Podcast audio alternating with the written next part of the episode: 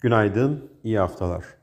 Ağustos ayında yabancı ziyaretçi sayısı 6 milyon 660 bin kişiyle geçen yılın aynı ayına göre %5.7 oranında artış kaydetti. Avrupa Merkez Bankası Baş Ekonomisti Philip Line, enflasyon konusunda endişelerin gelecek yılda devam edeceği mesajı verdi.